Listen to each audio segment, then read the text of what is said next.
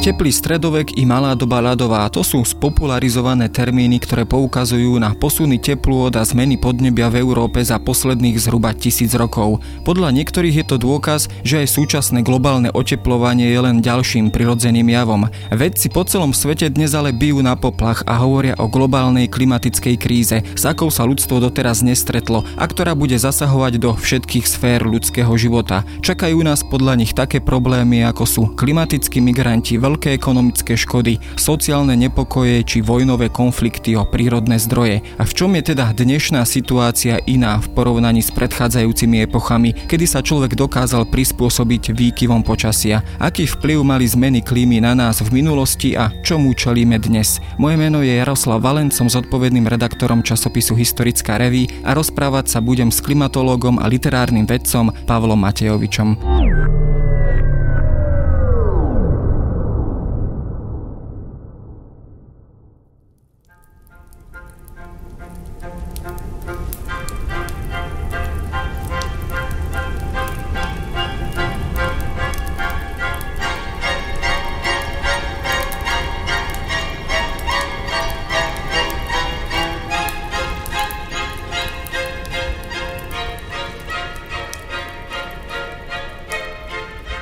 Na začiatok som spomenul také známe, pomerne známe termíny, teplý stredovek, malá doba ľadová, ktorou sa samozrejme myslí ochladenie v novoveku. Sú to pomerne spopularizované termíny, majú aj nejakú relevanciu pre vedcov, odrážajú alebo reflektujú nejaké skutočné dáta, skutočné pozorovania, ktoré sú už dnes nespochybniteľné? Tak samozrejme klíma sa menila aj v minulosti, hlavne teda v geologických dobách. Tu by som upozornil, že posledná doba ľadová skončila pred 11 tisícmi rokmi a odvtedy sa oteplilo zhruba asi o 10 až 11 stupňov a zažívame tzv. interglaciál, teda teplejšie obdobie. V rámci tohto teplejšieho obdobia tiež e, prirodzene kolíše klíma, ale nie tak výrazne. Teploty sa menia, ale to je tak v intervale 2 až 3 stupne Celzia maximálne, čiže za tých posledných 11 tisíc rokov, odkedy skončila tá ľadová doba, sa týmto spôsobom prirodzene klíma kolíše tieto zmeny, teda 2 až 4 stupne Celzia, nie sú až také výrazné, aby nejakým radikálnym spôsobom ovplyvnili e, vývoj civilizácie. Samozrejme skôr e, ovplyvňujú určité faktory ako počasie, nejaké extrémne prejavy počasia, ale tie sa vyskytujú nezávisle od toho, či sa otepluje alebo ochladzuje. To nakoniec môžeme vidieť aj v súčasnosti. Samozrejme v minulosti ľudia boli viac závislí od počasia, pretože sa živili polnohospodárstvom. To sa napríklad týka sucha alebo nejakých výrazných mrazov, keď pomrzla úroda a podobne. Keď dnes napríklad je neúroda, u nás sa neurodí vplyvom teplotných extrémov, tak sa to dá kompenzovať, že sa potraviny privezú a tak ďalej. Ale v minulosti to nebolo možné, čiže ľudia e, sa vyskytovali aj hladomory a tak ďalej. A to bolo teda spôsobené hlavne tým, že ľudia boli viac závislí od polnospodárstva, neexistoval obchod, e, výmena tovarov, na dne, ako to vidíme na dnešnej úrovni. Čiže v tomto zmysle áno, boli zmeny klímy a aj teda prudké výkyvy počasia, ale viac ovplyvňovali ten život ľudí ako v súčasnosti. Keď si ich rozoberieme, tak možno aspoň zo pár takých príkladov. Často sa teda spomína, že na konci doby rímskej nastalo nejaké ochladenie, potom v nejakom 10. 11. storočí nastalo oteplenie, čo podľa niektorých historikov možno trošku ako keby napomohlo k rozvoju tej stredovekej spoločnosti potom opäť v novoveku ochladenie.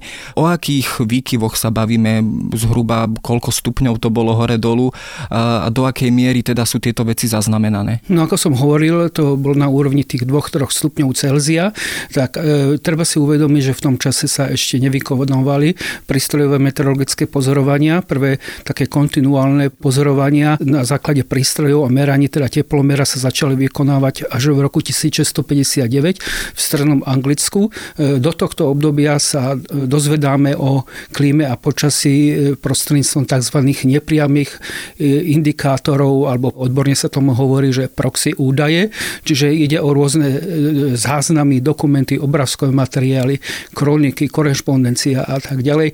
Čiže na základe týchto dokumentov historických môžeme rekonštruovať, že aké asi bola klíma. Samozrejme, že nie je to tak presné, ako keď to robíme na základe prístrojov, čiže tam treba rátať s určitou mierou nepresnosti a táto nepresnosť je tak okolo 2 až 3 stupňov Celzia.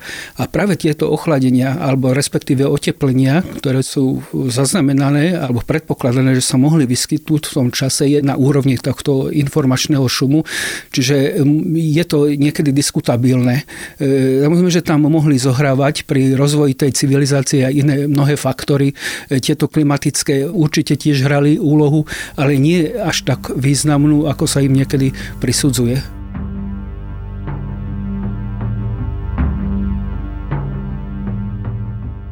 Častokrát sa spomína ako taký klasický príklad e, Grónsko a teda kolonizácia Grónska vikingami, že sa tam teda nachádzala e, určitá osadnícka kultúra po určitú dobu, nejaké storočie, dve, práve v tom období toho klimatického alebo teplotného optima v stredoveku.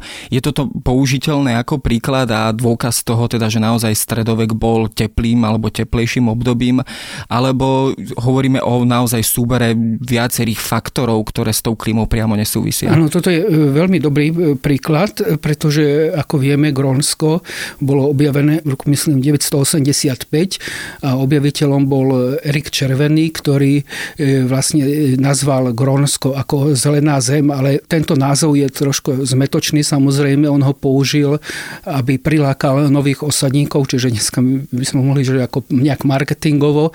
Samozrejme aj v tom čase, keď tam tí osadníci prišli, bolo Grónsko zhladnené. Ten ľadovec, ktorý je v Grónsku, sa vytváral milióny rokov, ale je pri určitý predpoklad, že v tom období práve, keď oni tam prišli, alebo keď tam doplavali vikingovia, bolo relatívne teplejšie v tej oblasti. Mohlo to byť byť práve v tom intervale tých 2 až 3 stupňov Celzia sa mohlo otepliť na nejaký prechodný čas. Čiže tam bolo možné vyvíjať určité aktivity. Väčšinou sa tam živili lovom, teraz zvery, ale mohli sa tam pokúšať niečo aj pestovať na tom území, ktoré nie je pokryté tým ľadovcom. No a potom je predpoklad, že v tom ďalšom období sa tam začalo ochladzovať a tie podmienky na život sa stali menej priateľné a postupne tie osady pustli. Ale e, zase nie je pravda, že častokrát sa e, vytvárajú rôzne mýty, že Grónsko bolo v stredoveku pomaly zelené a že tam sa vo veľkom pestovali nejaké plodiny. To nie je pravda. Grónsko bolo zahladnené aj v období stredoveku. Ten ľadovec, ktorý tam je dnes, tam bol aj v tom období. Keď sa vrátime do strednej, alebo teda centrálnej, alebo západnej Európy a keď sa pozrieme na ten prechod od toho tzv. teplého stredoveku k tomu chladnejšiemu novoveku, častokrát sa teda hovorí, že tento prechod sprevádzajú povedzme veľké výkyvy počasia, povedzme niekedy až teda naozaj prírodné smršte a katastrofy. Je teda toto taký klasický obraz toho, že ten prechodný stav, povedzme v tomto prípade to 14. 15. storočie, je také nevyspytateľnejšie z hľadiska počasia, ale teda aj tých dopadov na to obyvateľstvo obyvateľstvo. No tu treba ešte povedať, že tieto, to nie sú ani zmeny klímy, ale skôr sa tomu hovorí premenlivosť klímy alebo nejaké fluktuácie, e, tak boli aj lokálne podmienené, čiže nevyskytovali sa globálne, ako napríklad dnes e, pozorujeme klimatickú zmenu, ale v niektorých oblastiach aj v rámci Európy boli dosť veľké rozdiely. To sa dnes práve všetko zistuje a sa tým zaoberá teda historická klimatológia týmto problémom. Ťažko povedať, pretože ako som už spomínal, keďže v tom čase sa nevykonávali nejaké prístrojové meteorologické pozorovania, tak tam pri pozorovaní počasí zohrával veľký faktor a nejaké subjektívne faktory, e, že ten človek, ktorý si viedol nejaký denník alebo písal kroniku, tak určité javy mohol zveličovať, mohol niečo domyslieť. Tí ľudia písali na základe pamäti, že to poznáme, že ľudia niekedy hovoria, že to takú zimu ja si nepamätám, alebo toľko snehu si nepamätám, tam, ale keď sa pozrieme do meteorologických záznamov, zistíme, že také javy sa už vyskytli. Čiže ľudská pamäť je prirodzené, že je medzerovitá.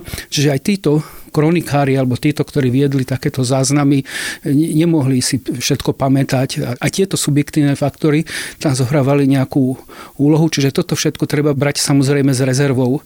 Čiže aj keď to spätne rekonštruujeme, tak zistíme, že napríklad v tom období 16. až 17. storočia, keď bola e, v našej oblasti malá doba ľadová, tak sa to zvykne hovoriť tomuto obdobiu, tak sa práve v tom období rozšírilo v Malokarpatskej oblasti pestovanie viniča Viniča. No tak keby bola klíma taká veľmi nepriaznivá, studená, tak by e, také podmienky sa nevytvorili, buď by Vinič pomrzol, alebo by bola nejaká neúroda. Čiže to, je práve napríklad dôkaz toho, že to treba brať za rezervou. Práve tento vinič sa často spomína ako taký, možno ako si spomenul ten proxy údaj, teda ako taký sprievodný údaj alebo sprievodný faktor, ktorý nám možno o niečom vypovedá. Hovorí sa, alebo stredovekári často spomínajú, že vinič v minulosti rástol už aj v takých tých horských kotlinách, niekde na Liptove, prípadne Spiši a podobne. Až postupom času už ho vlastne v týchto horských kotlinách kvôli ochladeniu nebolo možné pestovať. Je toto teda spolahlivý údaj, alebo práve to, že aj v tom chladnejšom období Eh, povedzme tom 16. 17. storočí, kedy sa eh, začal vo veľkom pestovať v tých malokarpatských oblastiach, tento údaj nie je úplne celkom relevantný tak treba si uvedomiť, že e, pri pestovaní rôznych plodín e, môžu zohrávať nejakú úlohu aj ekonomické faktory. E, napríklad počas vojen, keď je znemožnený obchod, tak ľudia sú prinútení pestovať určité plodiny aj v oblastiach, v klimatických oblastiach, kde nie sú pre pestovanie tých plodín vytvorené podmienky. Tak je možné, že sa niekto pokúšal pestovať viniče aj v nejakých relatívne chladnejších oblastiach. Nakoniec aj tie nároky na kvalitu nejakých polnohospodárských plodín oni môžu byť rôzne. O tom zase by niekto mohol iný porozprávať, kto sa zaoberá napríklad kultúrou konzumácie vína, je pestovania, že ako sa víno dorábalo, ako malo mať chuťové vlastnosti, ako ho ľudia pili v minulosti, ako ho pijú dnes, že také víno, ako pili v tom období, že by dnes nikto už nepil a podobne. Čiže toto všetko treba práve zohľadňovať pri tom, keď e, hovoríme teda o, že by to mal byť nejaký indikátor tej zmeny klímy, že mohli tam zohrávať e, úlohu aj e, iné faktory.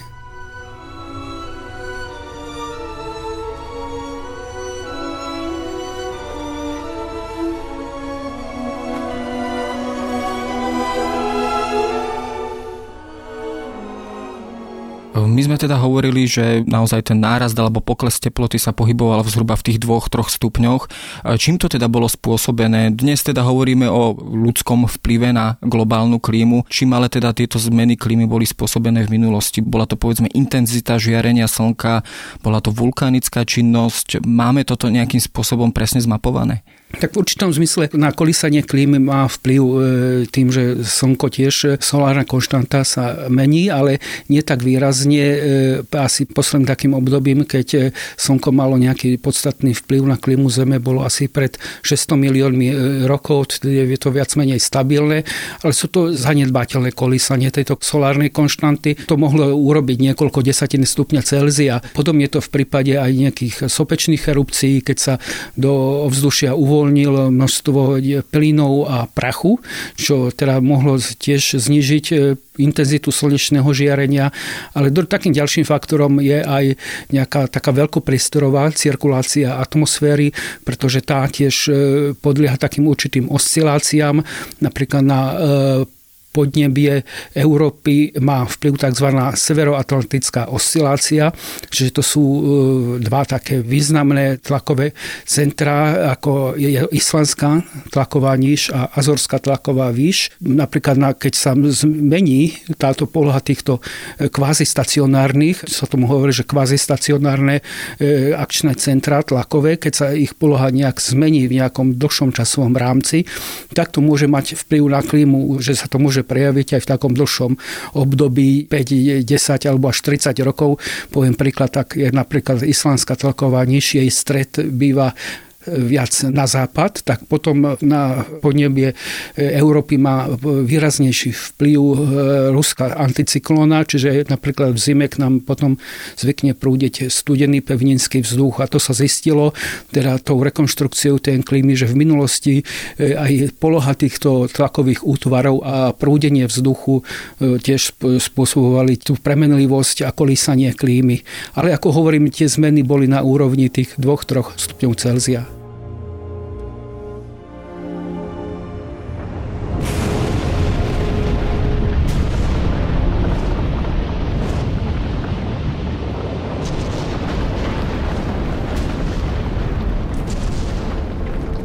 Spomínajú sa teda aj veľké výbuchy vulkánov, Napríklad, e, keď sa pozrieme len na to posledné obdobie, posledných 100, 200, 300 rokov, to bola teda výbuch sopky Tambora, myslím 1815, e, veľký výbuch sopky Krakatova v Indonézii koncom 19. storočia. E, sú to udalosti, ktoré nejakým zásadným spôsobom vplývajú na tú globálnu klímu až do takej miery, teda, že ich zaznamenali svetkovia povedzme globálne, teda po celom svete, alebo sú to naozaj len také krátke epizódy, ktoré nemajú nejaký výraznejší vplyv?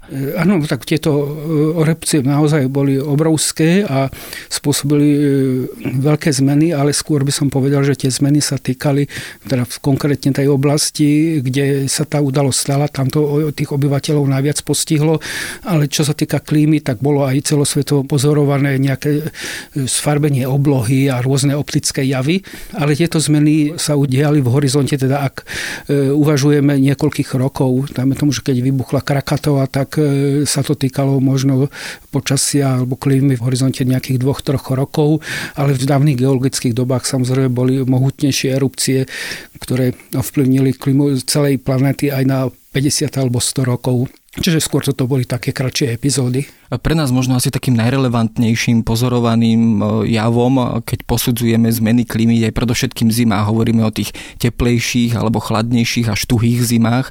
Hlavne za tie posledné roky sa teda u nás výrazne otepluje a tie zimy, ako si ich možno pamätáme, nie sú také tuhé a silné ako v minulosti. Je ale tento náš obraz zimy ako takej možno krásnej, zasneženej krajiny istým spôsobom trošku zidealizovaný, povedzme aj vytvorený práve tým posledným ochladením v novoveku? No závisí to samozrejme aj od e, oblasti v rámci Slovenska, lebo Slovensko je geograficky veľmi rôznorodé. Máme tu nížiny na juhozápadnom Slovensku, ale väčšiu časť Slovenska je hornatá, čiže napríklad v horských oblastiach je väčší počet dní so snehovou pokrývkou ako tu na juhozápadnom Slovensku. Ale tu aj tu na juhozápadnom Slovensku aj v minulosti e, priemerný počet dní so snehovou pokrývkou je asi 30 dní, čiže je vidieť, že v rámci celej zimy, ktorá trvá od decembra decembra do februára je to teda asi len jedna tretina, čiže tá predstava v tejto lokalite, že nejaká idylická predstava bielej zimy celkom nezodpovedá tej realite. Samozrejme sa vyskytli v minulosti aj zimy, keď celé obdobie, takmer celé zimné obdobie e, bolo zasnežené, bola snehová pokryvka, dokonca aj tak, že napadol sneh už začiatkom novembra a snehová pokryvka sa udržala takmer do polovice marca, čiže áno, takéto zimy sa vyskytli. E, v súčasnosti skôr e, ten priemerný počet dní so snehovou pokrykou ubúda, aj keď samozrejme to neznamená, že vplyvom e, klimatickej zmeny alebo toho rastu teploty nebude snežiť.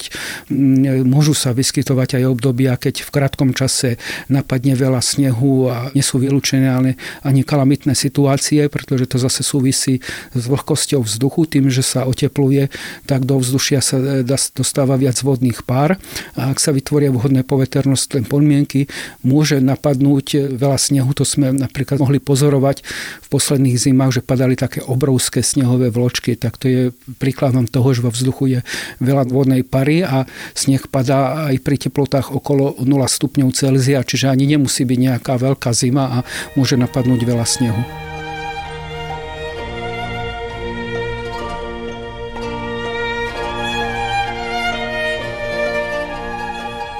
Ty si teda okrem toho, že sa venuješ klimatológii, tak sa venuješ v podstate aj kultúre literárnej vede. E, určite si reflektoval aj e, obraz zimy vlastne v minulosti, do akej miery teda e, bola táto zima, hlavne to ochladenie v novoveku, do akej miery bola reflektovaná povedzme aj v ľudovej kultúre, v literatúre, v umení.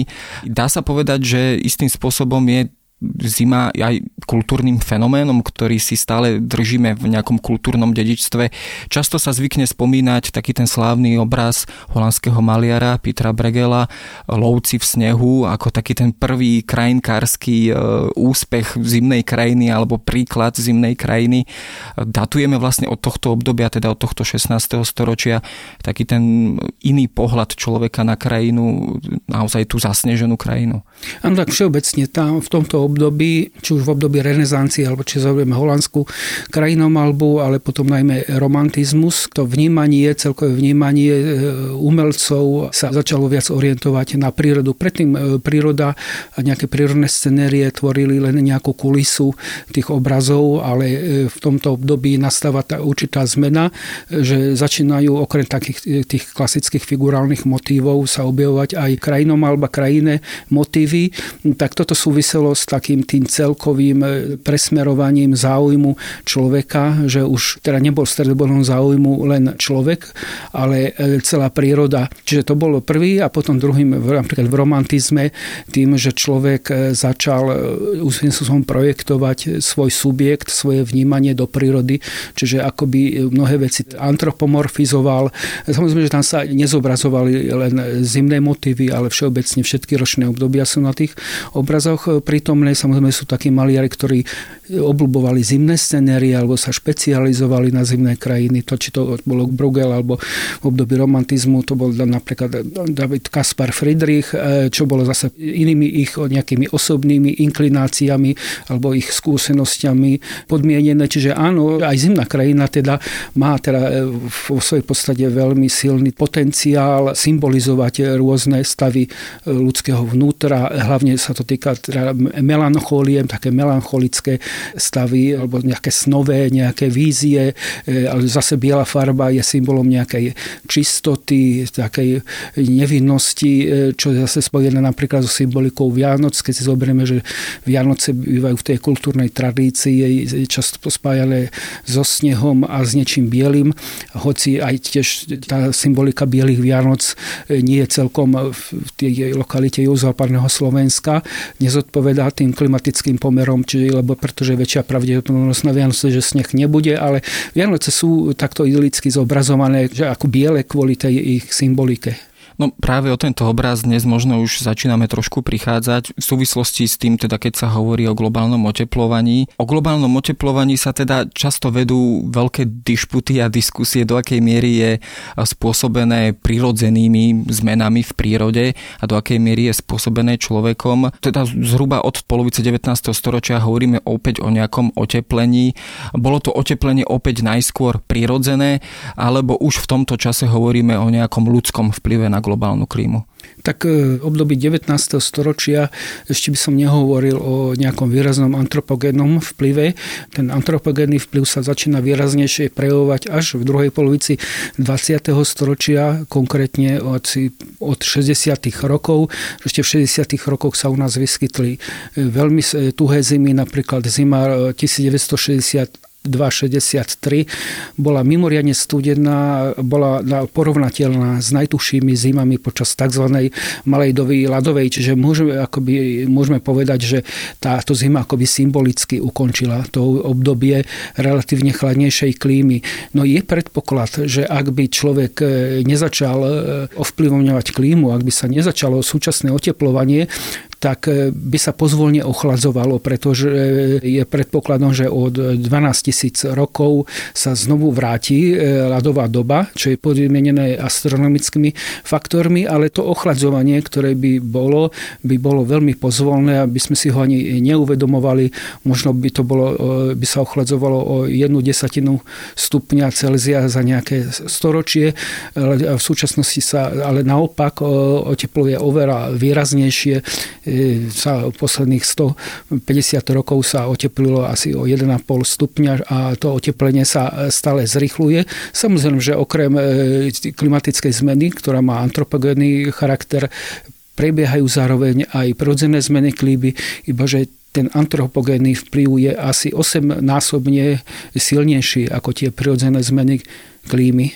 Čiže inými slovami, oteplenie, aké také by nastalo v každom prípade, ale človek mu výrazne napomáha vlastne tou svojou činnosťou. Keď to takto zjednodušíme? No, to je otázne, že či by, ako hovorím, tá klima, keby, ak by človek neovplyvňoval klímu, by zrejme prirodzene kolísala, ako sme toho boli svetkami za posledných 2000 e, rokov približne do toho 20. storočia, keď sa striedali také akoby teplejšie a chladnejšie periódy, že okolo tých by to kolísalo, tie 2-3 stupne by to malo taký prirodzený priebeh, ako to malo dovtedy, čiže zrejme e, by aj dnes e, sme boli svetkami napríklad mimoriadne tuhých zim, občas by sa vyskytovali, napríklad tie úplne vymizli a druhým faktorom, že sa naopak vyskytujú veľmi teplé letá v dôsledku globálneho teplovania, tak ak by bola klíma normálna, prirodzená, tak by takéto horúčovy, ako zažívame, by sa nevyskytovali.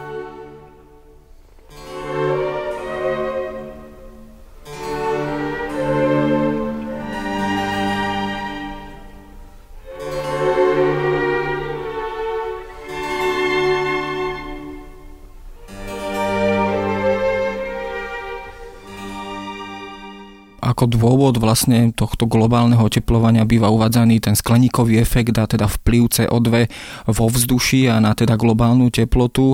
Kedy prvýkrát si vedci začali uvedomovať túto súvislosť a kedy prvýkrát začali byť na poplach? Jedna vec je, že kedy sa to objavilo, kedy si to začína e, uvedomovať a druhá vec je, že kedy e, sa to stalo nejakým e, predmetom takého výskumu v zmysle, že to začalo byť vnímané ako nejaký rizikový faktor, tak skleníkový efekt, prirodzený skleníkový efekt je známy už vyše 100 rokov, takmer 200 rokov.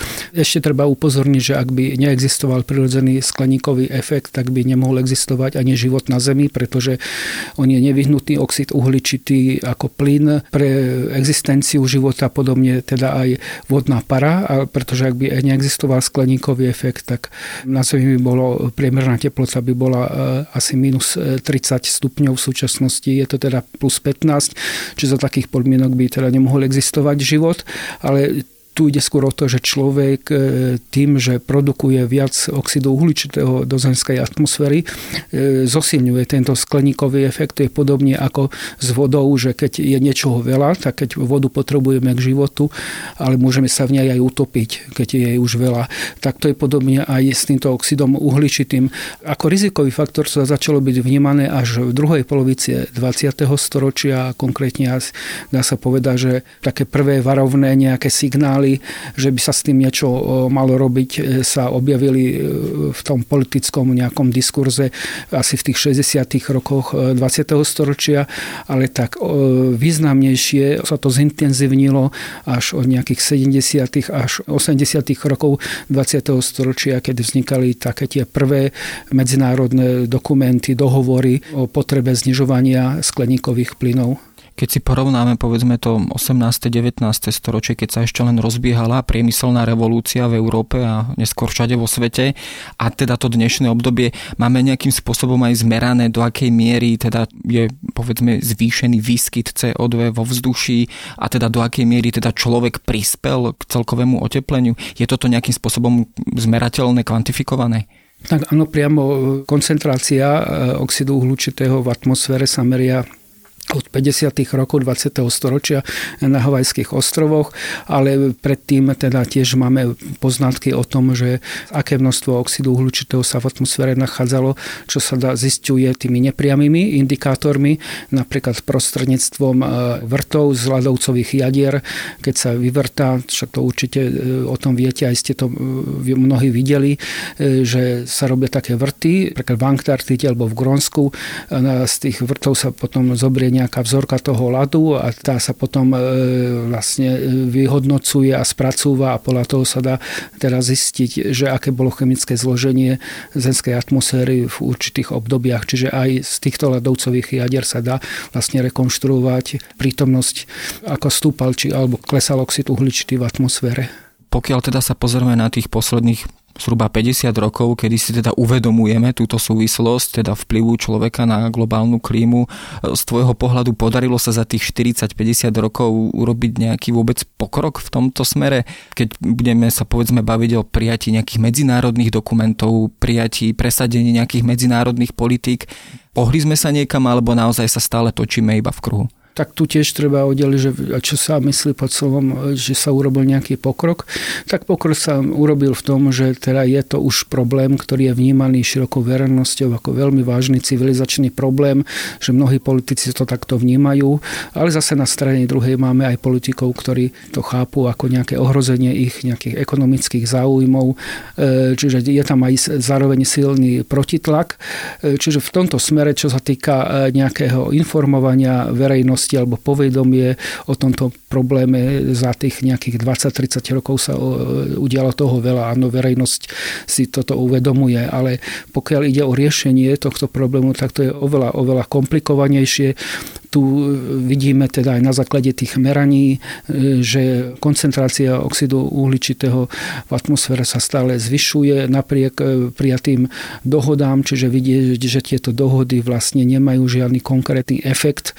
A toto je oveľa vážnejší problém, e, pretože do hry vstupujú aj krajiny tretieho sveta alebo menej rozvinuté krajiny, kde je nižšia životná úroveň, tak oni, môžeme povedať, že právom sa dožadujú toho, že oni tiež chcú žiť e, dôstojne na úrovni teda e, ako západná civilizácia a nikto im v tom nemôže brániť. No a toto komplikuje samozrejme, pretože každý ekonomický rozvoj, e, spotreba tovarov je spojená so zvýšením, teraz priemyselnou činnosťou, dopravou a so zvýšením koncentrácie oxidu uhličitého. No a zase mnohé zaujímavé skupiny, veľmi silné, ktoré majú obrovský vplyv, obrovské množstvo peňazí a tak tí zase tiež e, to vnímajú ako ohrozenie ich záujmov, čiže je tu veľa e, tlakov, ktoré e, znemožňujú vlastne riešenie, efektívne riešenie tejto klimatickej krízy a je to stále veľký problém a tam ťažko možno povedať, že kedy sa dočkáme nejakého výsledku konkrétneho. No určite to budeme s napätím sledovať. Je to teda aktuálna situácia, ktorá niekedy raz e, v budúcnosti bude opäť nejakým spôsobom reflektovaná historikmi, ktorí si budú odpovedať na otázku, či sa teda ľudstvu a do akej miery sa podarilo ľudstvu spoločne zabrať a spoločne vyriešiť tento problém. Ale ďakujem za dnešnú diskusiu.